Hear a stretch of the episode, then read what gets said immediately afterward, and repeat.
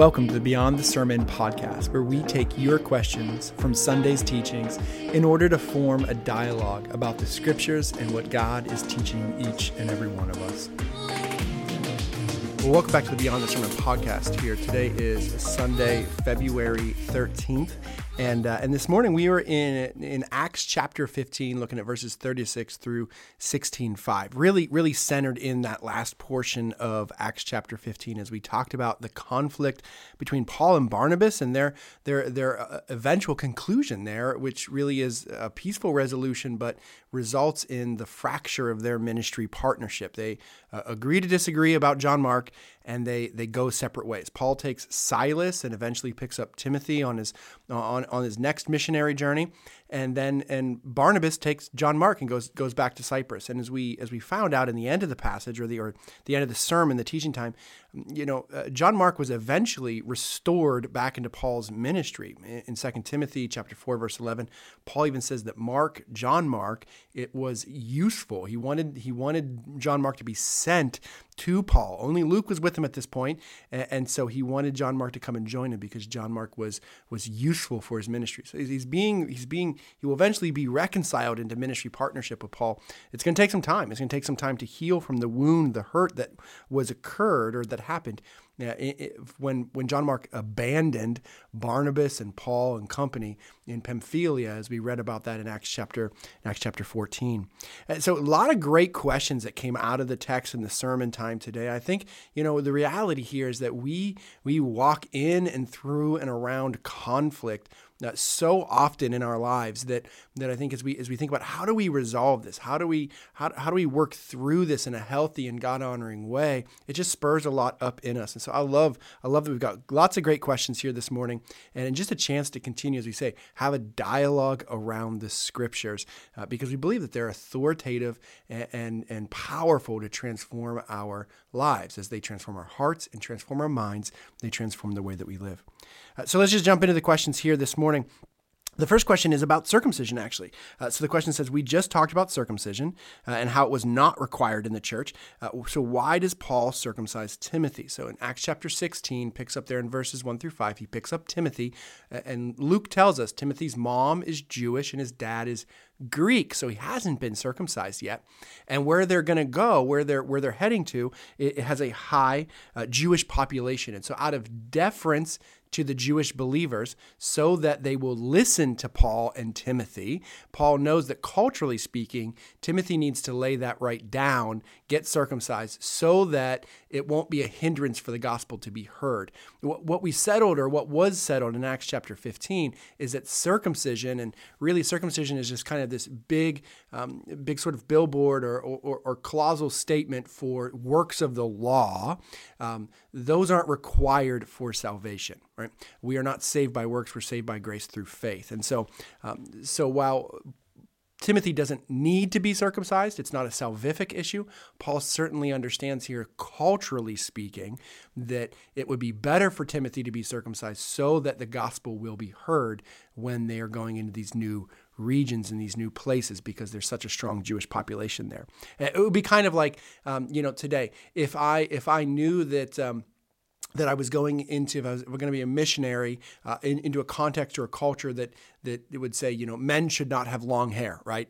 Then I and I have long hair. I would I, it would be wise for me to cut my long hair, uh, right, so that it wouldn't be a hindrance to the gospel, right? We, we can think of all kinds of different uh, examples to that, but we do that in our lives where we give deference to other people, uh, not because it's a salvific issue, uh, but because we want to make sure that the gospel isn't hindered in their lives. So that's why we see Paul having Timothy circumcised. It's not a salvation issue, it's not even a doctrinal issue, it's a cultural thing, and he wants the gospel to flourish. And he's teaching Timothy a really a, a, a wise uh, pastoral and, and really a ministry or missiological lesson here of, of deference to culture where it's not a salvific or a theological uh, requirement.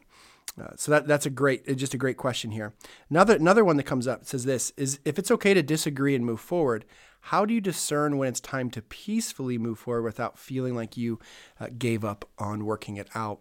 That's a phenomenal question, right? And I think I think part of it here is what the text doesn't give us, what Luke doesn't give us, is all the nitty gritty of of how long this conversation took between Paul and Barnabas, and, and, and so we don't know. We what we can certainly uh, surmise from the text, we know that the note in, in at the beginning of the passage in 36, Luke tells us after after some days, which is just a, a, a transition phrase that you know the original readers would have understood. Oh, they're in Antioch they're wintering Antioch. They're there for several months. They've been encouraging the believers. That work has come to a close. And, and so now they're beginning, spring is coming, and they're beginning to plan for what's next. And, really, the, dis, the, the, the fracture and the, the disagreement and the conflict comes around who is going to be on their team.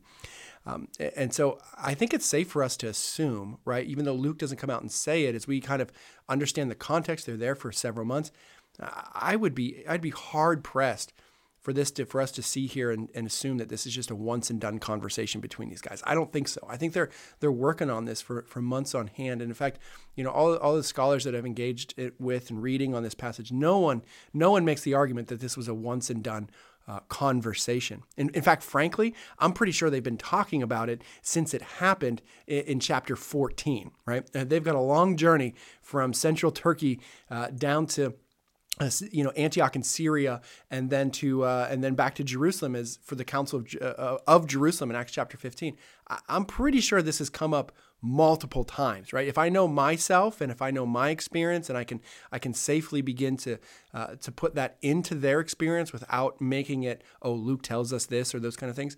I'm pretty sure that this has been a, a long range discussion, and I, I think I think w- where we can come to it to say how can we know that we've we've worked at this long enough that the only peaceful resolution is to go in a different direction, uh, right? Is to uh, love each other, support each other, but say, hey, you know what? We've got to go on separate paths, um, and, and, know confidently that we gave it enough time. I, I think it's to the point where we can we can confidently say we understand what the actual central issue is right are we are we are we actually talking about the same thing have we boiled the conflict down do we have clarity on it and and really, do we just understand that there's a, a we have a fundamental disagreement on it? You know, and, and, so I think I think as we work through that, um, it, you know, as long as we can get to the place where we have clarity on the conflict, then I think I think that's when we can go. Okay, you're talking about this, and you see it this way, and I'm talking about this, and I see it that way, and we know that those two perspectives are probably really never going to jive together. Um, but we but we you know but we've given it all that we can give it. We, we've had good conversations. We've been respectful um, all of that kind of stuff around it I think then you can just safely say, "Hey, it's okay. It's okay for us to go in different in different directions." But I, I think again, what we should not be uh, drawn to here, or uh, or or that we should be uh, misled here, is by it feels like in the text that it's a really quick interaction. I just I just don't see that. Uh, eh, you know, from both Luke's note in verse thirty six. After some days, it's been a period of months that they've been Antioch, and you just know that if it was this heartbreaking, if it was that hurtful to Paul you just know that they had to talk about it, you know, several times since then. And why does Barnabas go to bat for John Mark? Obviously, he's talked about it with John Mark. So you know that if Barnabas has gone to bat for John Mark and he's he's heard about it from him, eh, this has been a series of, of, of conversations. But the issue has been distilled down to the single conflict, and that is around John Mark's, um, you know, defecting.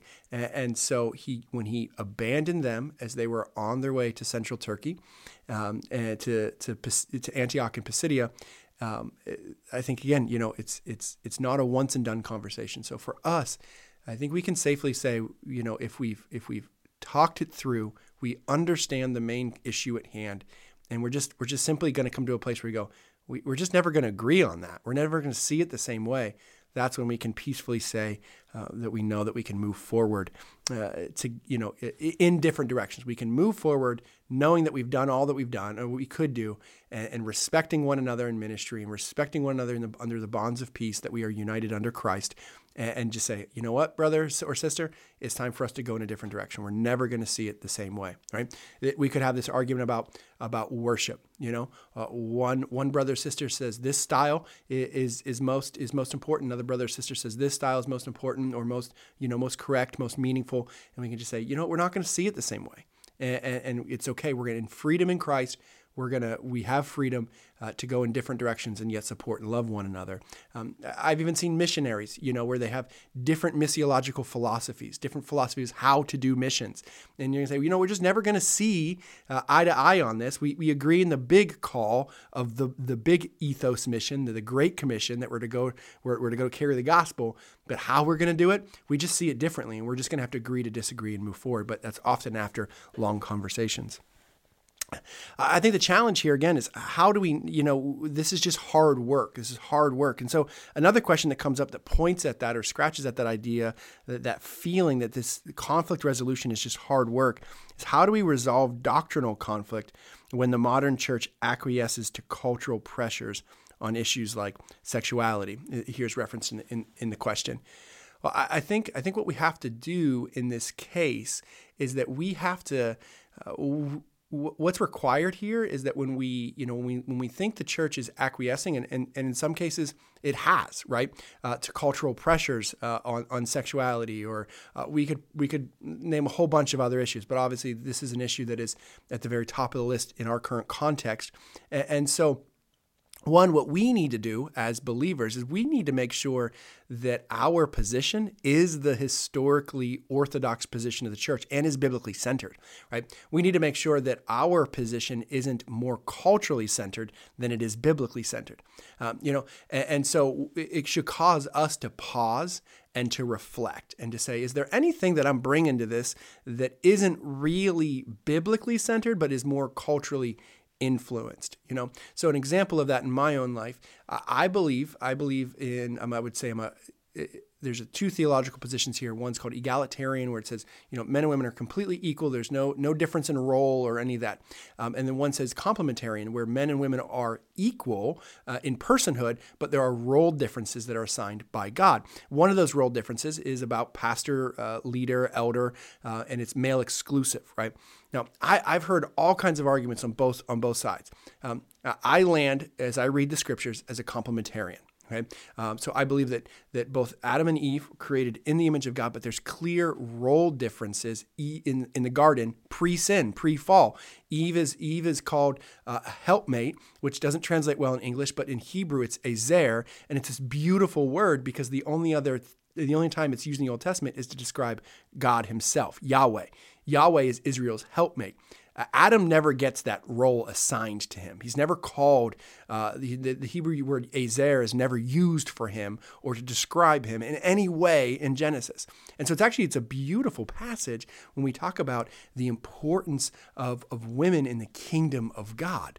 Uh, but there's a clear role difference, right? Between Adam and Eve. Now, I land there biblically, um, but you know, as I've made my way into that position and through that position, there were a lot of culturally centered arguments uh, that were centered for complementarianism. And as I chewed through the scriptures, I had to go, yeah, no, that's that's actually not a biblical argument.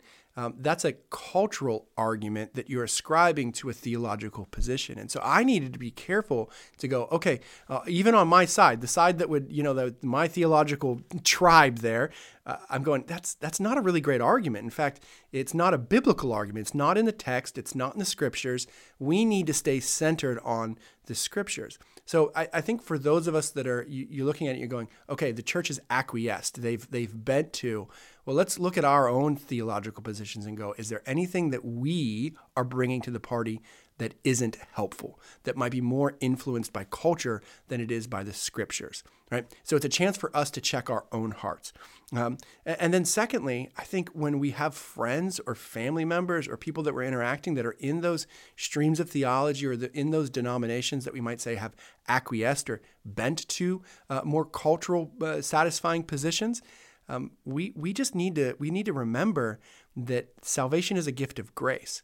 And and while God wants us to flourish, and when we follow God in His law and His and His precepts and His truth in every area of our lives, and that includes our sexuality, uh, but it's it's every area of our lives, and and so um, we we know that we flourish in that, but we also have to come to it with understanding salvation is a gift of grace. It's not because I've got this issue or that issue theologically correct or or, or, or together um, that I've earned God's love, right? So so I think as we as we interact with those uh, those theological streams or denominations or friends that are in those denominations, we have to remember, you know what? The, the main thing is is a, is salvation is a gift of grace through Jesus. His his atonement on the cross is the only thing that that pays our way uh, towards uh, restoration with the Father. And, and, so we need to make sure that we're not elevating things that uh, aren't required for salvation, right? Works that aren't required for salvation, and then realizing, you know what, in my era, in my life, whatever sin is in my life, it's it's the Holy Spirit and Jesus that's doing work in me, and I'm a work in progress. And so I think, you know, again, if you want to have a pure theological, robust conversation, that's fine. But let's, you know, but more than that, let's uh, let's be walking graciously with one another. And when the open doors are there to talk about biblical truth, talk about it, but talk about it in a winsome way that is bathed in grace and not elevating secondary things to primary things. I think that's the warning for us in, in what we call ourselves here at Christ Community. We are an orthodox uh, uh, group of Christians, right? We we believe the fundamental things. That's what orthodoxy means. So we, we stand historically with the church uh, on, on issues of sanctity of human life, sexuality, all that kind of stuff. Um, and we, it's rooted in the scriptures there. So I think I think that's part of it, right? So how do we how do we resolve those issues? It's it's bathing it in grace, uh, because salvation is bathed in grace, but also but also um, you know holding holding to what the scriptures actually say making sure that we're checking ourselves that we're not more influenced culturally than we are biblically uh, and switching gears here, and this this next question comes in, and it talks about or it asks, you know, why are why is only Silas and Paul commended? The text seems to imply that Barnabas and Mark are not affirmed by the brothers. Um, I've heard that in the past. You know, I, think it's a, it's what we need to be careful of when we're reading the scriptures is, you know, we, we, we want to read and try to understand the context and all of those things. And sometimes, you know, as, as, as you've heard, as I've preached, there's there's some things under the waterline that will we can peel out or we can pull out or we can read between the lines of the text and go, oh, okay, this this this phrase means this or or, or this this is a a note to their location or all the kind of stuff. And sometimes it doesn't. There's just nothing. There's nothing to pull between the lines. And I think this is actually one of those questions that we need to be careful of. That we we might be pulling between the lines a little bit more than what Luke was intending to say. I, have heard it preached this way, um, but honestly, I just I don't I don't know if that's if that's tr- if it's true. Did, did was Luke just simply describing the situation, or is he prescribing something else onto Barnabas and um, and John Mark? I don't know. Uh, what we get is that Luke is staying with Paul, right? And so, did Barnabas and uh, and John Mark already leave? Did they already leave before Paul and uh, and Silas left? If so, well then there's nobody to commend them, right? Um, or did they stay there longer and and and Barnabas and um, excuse me, Paul and Silas and Luke have already moved on. So Barnabas, so Luke, as the author of, of Acts, and he's recording it, he has no, he doesn't know if the brothers, uh, you know, commended uh, Paul, uh, Barnabas and John Mark on their way, right? Luke doesn't give us those details, and there's nowhere in the text that really speaks to that. And so, you know, even in my in my research and digging here and with the scholarly influence, um, no one no one seemed to make a big deal of that, right? That Barnabas and John Mark didn't get sent off or commended by the brothers. Um, th- there could be there could be something there, but there's just not enough for us, I think, to put really any theological uh, stock into that. And so we just we just need to be we want to be careful of what's Luke describing and what is Luke prescribing, right? Is the text descriptive or prescriptive? I think it's a great question, but but then again, you know, it's why when we when we looked at the end, we said, you know, well, John Mark eventually comes back into the fold of fellowship with Paul and is under his ministry team, and and Paul still thinks the world of Barnabas when he writes to the church in in Corinth in 1 Corinthians chapter nine. He's describing somebody that he thinks admirably of. And that description of him is after this incident. So if Paul hasn't thrown those guys under the bus, um, we probably shouldn't do that as well. And that's I just I wanted to be cautious here this morning, not to pull the rug out from Barnabas and and John Mark. I think we could do that, um, but again, Barnabas uh, has as much of a valid uh, v- you know view on what's happened that, as Paul does here. He's a son of encouragement. He spent time with his cousin. John Mark is his cousin. He's heard his heart out, and he's advocating for him. And so, um, so I think I think sometimes you know when we there's interesting things in the text, and but we just have to be we have to be careful sometimes to go if there's not enough there. if there's not enough there, uh, let's not read into something too much. And what's the danger of that? Well, the danger can be, well, we're, we're pulling out a rug on, under some guy that, that it's just not fair. And, uh, and if Paul doesn't do that later, we probably shouldn't do that now. Uh, but it's a great question because it kind of, it kind of comes into the whole, into the whole passage here uh, today. This next question is referencing about, uh, there's actually got two questions about Matthew chapter 18 when Jesus talks about solving conflict uh, between, between the brothers uh, and between, between believers. And so this question comes in. Think about Matthew 18, 15 to 16. Those were the verses I quoted in the, te- in the, in the sermon today. What about verse 17? What is the difference in treatment? Considering all uh, considering all are to be respected and loved and we're still called to forgive how would that change right? So here's in matthew chapter 18 uh, we, we looked at through verse 16 but 17 continues and it's this continuation of the escalation plan okay? And, and so let me just read it here really quickly. Matthew chapter 18 uh, verse 17 so he says, if he refuses, this is after you've brought two or three additional witnesses. If he refuses to listen to the witnesses, tell it to the church as a whole. And if he refuses to listen to the church as a whole, let him be to you as a Gentile and a tax collector, right? So this is the final part of the escalation plan for Jesus. Eh, what he's saying here is that if this if this person is not willing to repent of their sin or the hurt that they caused in the community, then then and they're not willing to listen to the two or three witnesses that have come with you because they didn't listen to you in the first place. Well, now they're not listening to the two or three witnesses. Well, now we got to escalate it to the to the body of believers, to the community of believers. And if they don't listen to the community of believers, well then they're not they're not interested right? They're they're not interested in following god in righteousness. And so we have to you know jesus says let him let him go. Let him be as a gentile. Let him be as a tax collector. Here in the gospels obviously these are gentiles and tax collectors are people that were really really not welcome into jewish society okay? And, and so this is what jesus is saying. He goes if, if brother's not willing to repent even after you've come to him even after witnesses have come to him, even after the whole body of believers, the church has come to him, then then it's just time to, to cut it loose, right? This conflict isn't going to be solved. And until that brother or sister comes back eh, eh, and comes to their senses, you know, the Holy Spirit works on them and they realize what's going on, until they're willing and ready to repent, eh, we're just, we're just, we're just, you know, opening the, that wound over and over again. And so, you know, I think what what that's really what Jesus is showing us, you know, there is again, it's that it's that escalation plan, and it's not that's not the ideal. We don't want to get to that place. We don't want to get to where we have to bring somebody uh, in front of the body of believers, and, and you go, hey, here, here, let me lay it all out for you right? uh, instead, we want it. We want to have that, you know, where we are quick to repent and quick uh, to forgive. This other question that comes in about the same, you know, the same, uh, the same question there in Matthew chapter 18. Um, ask, you know, have have I ever had to, uh, you know, do this or enact that policy, right? Is this the last step of disagreement? And, and I think, um, yes, it is the last step of agreement. It is disagreement. It is the last step of escalation in Jesus's model. Um, and I think we have to be really careful here. It also is, you know, in the context of, of significant, grievous public sin, right? Um, and it is especially in the in the church of how we've seen it is for those who are in leadership, right?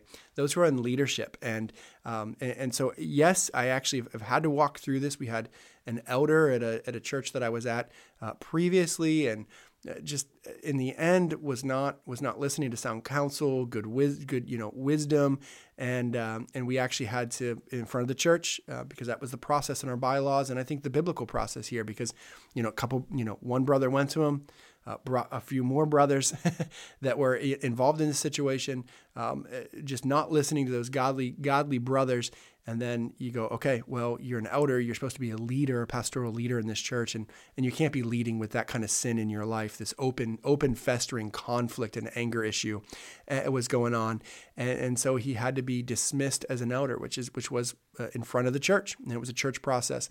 Um, unfortunately, you know that that was hurtful, that was painful, uh, but it was because this brother was not willing to to come and to own his sin and repent of it. Now it took years. But eventually, his brother did come back and he did apologize and repent and was restored, um, not to fellowship in that church because he just they had moved on to another church, but restored uh, with with those other brothers that he had he had grieved. Um, so again, I think Jesus is giving us an escalation plan. Uh, the ideal is that when a brother or sister comes to us, we listen and we're quick to repent or forgive. Right? We solve it there, and we're and we're willing to work through that together. Um, we don't want to get to that that that final uh, escalation plan. That that is a really difficult thing, um, and and I think often it's why we probably don't see a lot of churches doing it because it, it is really difficult and it is really public. But we also want to be careful of that. It's kind of like the nuclear option, right? Um, you don't want to just push the red button every time that there's a small skirmish. you want to you want to enact all kinds of other options first. And so I think even as a as a community of Christians, we need to be very careful of that nuclear option and be wise about it because um, that is a very public thing. And, and, so if you're if you're walking through a situation, uh, I would say you know get some godly counsel about how to pursue that um, or, or, work through that before you have to hit that nuclear uh, red button issue. But most churches, the, when it comes up, is usually with somebody who's an elder or deacon, somebody who is in um, significant uh, pastoral uh, leadership within the church and has open open sin in their lives.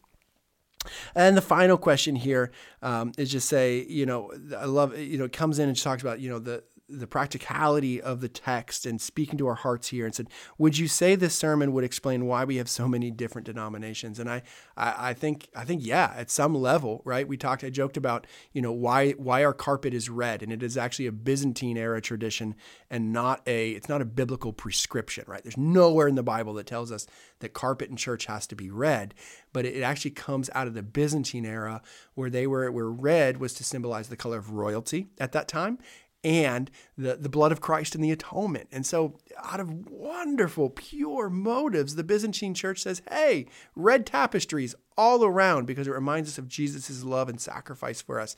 And then people made, you know, the, the, the what, the form, more important than the why or the ethos. And all of a sudden, we've got churches splitting because the carpet is the wrong shade of red, right? Um, and I think honestly, I think you know, other other than that, there are genuine there are genuine splits post Reformation, especially uh, of theological things, where we say, you know what, I really I really see it this way. You know, we've got we've got Wesley, we've got Calvin, we've got Luther, we've got Zwingli, you've got you know all of these guys, and and you're going. Um, they're seeing things slightly differently and they're choosing in some sense you know uh, the, the the fallout hasn't always been great but they're choosing in some sense to say you know what? We're going to agree to disagree and we're just going to move forward for the greater mission. And i think part of that is why we have so many different denominations but unfortunately uh, why we have so many different churches sometimes is actually because churches split over issues of preference not over issues of theology or over issues of doctrine or we made an issue of preference equal to an issue of doctrine, right? We made the red carpet. Well, you're theologically unsound because you don't have the red right the, the right red carpet, or you got rid of the organ, so you're you know you don't actually take worship seriously, um, or or whatever it would be, right? I mean, just think of think of those arguments that have come up. We've made the form more important than the than the mission and, and, and we've made things that aren't doctrinal or theological issues we've we've elevated them to become to become theological issues and so I think you know when you think about church splits or or those kind of things it's actually should should sadden us that uh, that a lot of that probably has come out of um, just unhealthy, you know, broken people doing broken things, uh, but not really for legitimate reasons. You know what I mean? And, and so we can we can look at the doctrinal splits and go, okay, yeah, I get it. You Calvin, uh, you, you really lean heavy into the predestination language of Paul. And then, and then we've got Arminius who's trying to explain, you know, the, the Holy Spirit is the hound of heaven, John 14, 6, this parakletos work, these crying out, right? And you go, okay, you guys are still on the same team. you know, you've got hound of heaven and, and prevenient grace. You're just seeing it slightly differently and you're, you're willing to just go in these, in those directions and to, and really, um, you know, not to be in conflict with one another, but then the, the followers uh, of those of those theological traditions often pit themselves against one another, and we, and we we just we elevate and escalate secondary things to primary things, and it just causes all kinds of all kinds of mess. But I think, uh, as this question asks, is this probably why we have so many denominations? And yeah, the answer is partly yes, it is. Um, but at the end of the day, I think you know what I love here in this conversation is, is, that we are to be spurred on to be people of peace. And so whether that means we're we're re-examining, we have a chance to re-examine our biblical convictions and to make sure that they're not more influenced by culture, so that we can then uh, be gracious and speak to and and be winsome with our neighbors that are wrestling with hard things, or or or, whether we it just it, it spurs us on to endure patiently with one another um, or, or, to finally address something with a brother or sister where we go, we gotta we gotta work this through and and, and really we gotta figure out what the main issue is. Um, you know, the ability to walk in peaceful conflict resolution is such a different picture in the church, or should be such a different picture of life in the church than it is of life outside the church. And it really is, I think I said it this morning, but is a is a chance for us to shine the light of Jesus that He makes a substantial difference in our lives. So again, I love these questions. Great questions to chew on uh, in con- in the context of Acts chapter 15 and 16, 1 through 1 through 5 here. And we'll, uh, we'll, we'll meet you here again next Sunday as we continue to chew on God's word together. Uh, as we uh, as we want it to shape our hearts and our minds and to ultimately inform the way that we live. See you then.